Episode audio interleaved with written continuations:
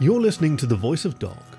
I'm Khaki, your faithful fireside companion, and today's story is Hot Dog by Ben Goodridge, who wrote Akela for Goal Publications and Found One Apocalypse for Furplanet. And you can find more of his stories on www.ben-goodridge.com. Please enjoy Hot Dog by Ben Goodridge. You could always tell the tourists in New York City based on how they reacted when one of the werewolves came bounding out of the trees in Central Park. Some cried, some ran. A little boy took one look and wet himself copiously. Others watched as if staring at a traffic accident, while some moved out of the way and let him pass, nodding to him as he loped off down the trail.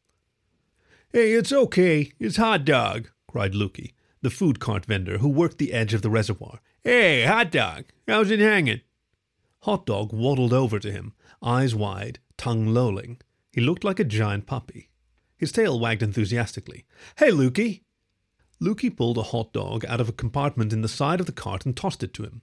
Hot Dog leaped up and caught it between his powerful jaws. It disappeared. Lukey pulled out another hot dog and tossed it.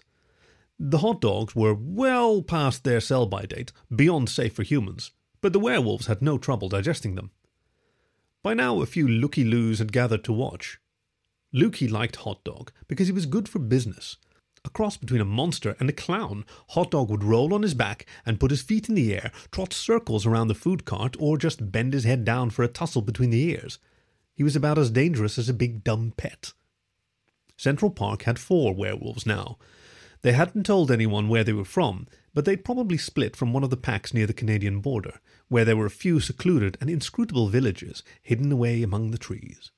Once the police had their trust, they made themselves at home around the ramble and the reservoir, keeping fed on the trash that humans discarded. Hot Dog had often said that an entire pack could live on the food that humans threw away in Manhattan without transforming the ecosystem one bit. Hot Dog and Fire Hydrant had both been interviewed on morning television, achieving that sort of background 15 minutes that many people acquire and attracting tourists of their own who came to Central Park in the hopes of catching a glimpse of them, racing along the walking trails or digging through the bins. The police were quick to assure the public that the werewolves weren't dangerous.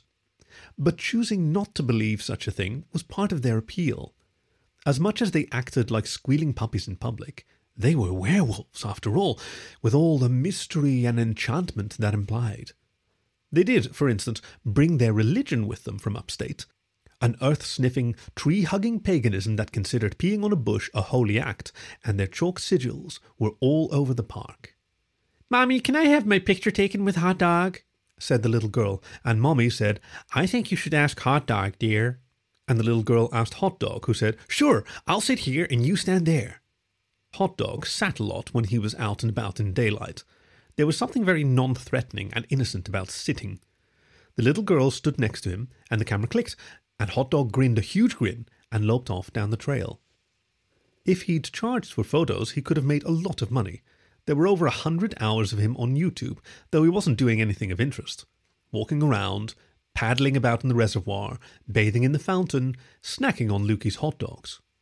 He was fascinating, and knew he was fascinating, and he and his three friends had taken pains to make room in their lives for privacy and secrecy.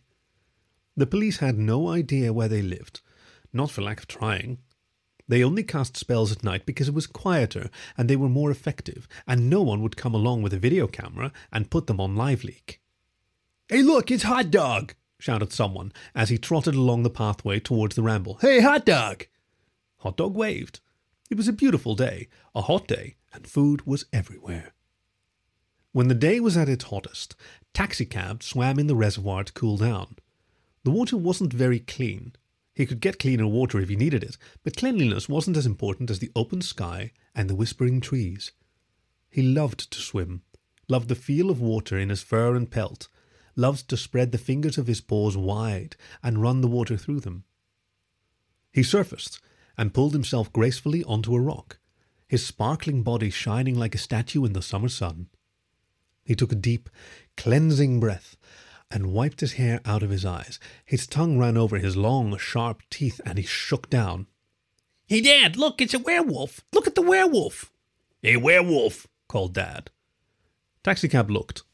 Dad was about 40 and had the summer smell of a tourist in an unfamiliar, exciting city. Son was 12 at most. They looked related. Shock of black hair, same build, hints of the man's jawline in the boy's face. Which werewolf are you? said Dad.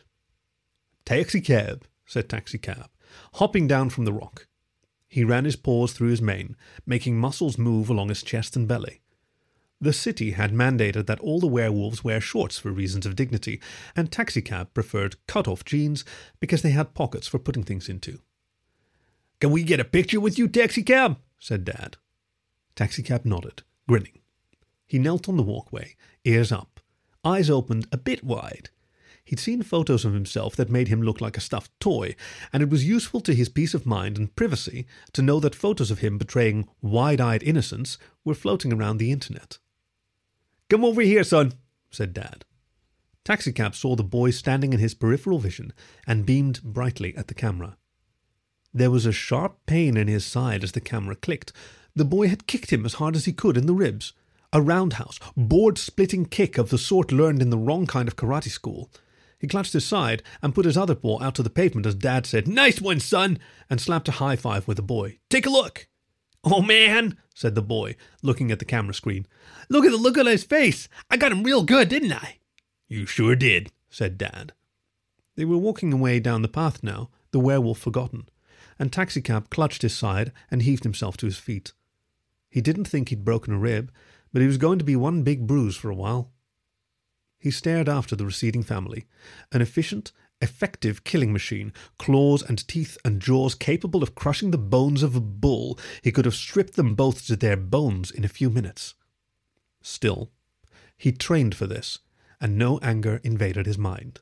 He closed his eyes and opened his mind to stillness, calm, quiet, and peace. There was the smell of the water. There was the whisper of the trees. The pain ebbed. This didn't mean that Taxicab would let the pair go easily. However, he would not have been assigned to Central Park by his pack if he was given to fits of anger over perceived slights. This was a dangerous job, and the stakes were far too high. He loped along the banking of the reservoir, staying low. His ears twitched as he heard the inane chatter of the boy and his father walking through the park as he passed them unnoticed invisible and silent, entirely the predator he was bred to be, not one bit the bounding puppy he pretended to be. A hundred yards down the path, he reached into his wet pocket and pulled out a piece of sidewalk chalk. He was downwind and had perhaps thirty seconds, which was ample time. Quickly, he drew a large circle on the ground. It was a perfect circle as far as any eye could tell, drawn with a practiced hand well accustomed to drawing it. He drew a second circle in the first, a triangle. He sniffed, then drew a sign for the wind direction. A moment with his eyes closed, and he tagged off the directions north, south, east, west. Around the edge of the circle, he drew ancient and arcane writing, a language long lost to the human race and rare even among the tribes of animal men that still haunted the endless forests of the north. Sign for water, sign for wind. He whispered an incantation. Damn it, how old was the boy? Twelve? Thirteen? Twelve. 12-4, he knew. He wrote more characters, numbers this time, base 8, non-Arabic digits in blue chalk on the sidewalk. The chalk could be any colour. Taxicab happens to like blue. The sigil complete, the boy and his father coming around the corner and debating soft pretzels for a snack. Taxicab bounded into the bushes and effectively disappeared. Now was the time for absolute focus. His eyes were closed, but he could still see. Just drawing the sigil had drawn the magic in him to the surface, and his fur seemed to writhe and ripple with it as if things were crawling under his skin. When he exhaled, there was a faint puff of blue smoke. He incanted over and over. The boy stepped on the sigil without looking at it, and Taxicab gasped. Youth and arrogance surged up through him, a nightmare of ignorance and idiocy. He knew the boy's age down to the hour, and whispered, Dachem conclude, finish, complete. The boy walked on. Invigorate, a Taxicab stepped out of the bushes and watched them go. There was no sign of any change, nothing different at all. That was as it should be. Later that day, a California businessman asked if he and his clients could have their picture taken with Taxicab. He agreed. All was right with the world. The police had occasionally attempted to find the den of the werewolves. This wasn't surprising. Technically, they were transient, homeless, uncontrolled. Once they had demonstrated to the relevant authorities that they were perfectly capable of controlling themselves, the searches ended. Reporters still gave it a try, but the magic that concealed their den was too simple to be broken by fumbling around in the ramble. Besides, the werewolves picked up trash all over the park. They were good for business for the vendors and attracted tourists. Now, of course, no one wanted to chase them away. Hot Dog and Fire Hydrant lay against each other in their cluttered, cozy den, fur against fur. There were no females in their little pack. Trash Can lay in the other pile of blankets, the one he shared with Taxicab. His fur was a wild patchwork of colours, a calico werewolf with a torn ear. Trashcan had made the papers some months ago after saving the life of a child who was being abducted from the bandstand. He loved children because he had lost his own, though no human knew that, or ever would. He read yesterday's New York Times with practiced interest. A shadow fell over the mouth of the den, and Taxicab crawled in. His side was still bruised, and he warned Trash Can to be careful as he lay next to him in the blankets. Rock? said Hot Dog, marinating in sweat.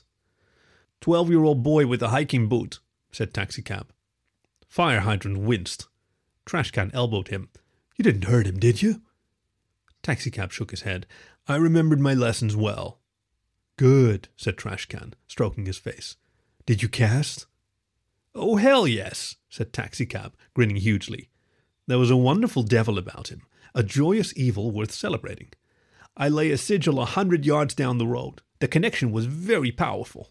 Violence usually creates a strong connection, said Hot Dog, elbowing himself up. What happened? Did he ask you for a picture? Taxicab nodded. Waited until I wasn't looking, then socked me one. He'd obviously been planning it for months. It could have happened to any of us. Some humans like to keep images like that, said Fire Hydrant. It establishes dominance. A boy struck a beast twice his size and capable of unzipping him like a banana. That'll be worth status in his circle of friends. Well, it would if I hadn't drained the picture for the spell, said Taxicab. They're in for a shock when they get a look at that SD card later. Still, twelve is a bit young for that spell, said Fire Hydrant. He started tying Hot Dog's hair into braids. What's the latency? Three years, I think. Besides, he was 12 years, 4 months, and 13 days. You cast against a boy who was only 12 years, 4 months, and 9 days, and with a shorter latency. The boy was quite far along in his physical development, said Fire Hydrant. At least you gave the spell a decent duration. Three years from now, your product will look in the mirror and suffer quite a shock. You think he'll come to you? I hope so, said Taxicab. I love teaching. My last sire just wandered off and joined one of the Borderlands tribes. He snuggled against Trash Can and said, So how many does that make so far? Seventeen for me, said Hot Dog. Eleven here, said Fire Hydrant. I've had nineteen, said Trash Can. And the boy makes fifteen for me, said Taxicab. That makes sixty-two, with twenty transformations already. All haters of one kind or another. Initial reports from Iowa, Michigan, Louisiana, and Maine indicate that many of them are settling in quite well. Our masters are very pleased with us, my friends. Our ranks are bolstered by making our enemies into our brothers and sisters. He lay on his back, the pain in his side ebbing. Oh, I'm so tired, he said. Post spell malaise. Trashcan took Taxicab's feet in his paws and massaged them gently. Taxicab dozed off, and Trashcan dozed off next to him. Hot Dog extricated himself from Fire Hydrant's embrace and crawled out of the den into the gathering dusk to find some food. This was Hot Dog by Ben Goodridge, read for you by Khaki, your faithful fireside companion. Thank you for listening to The Voice of Dog.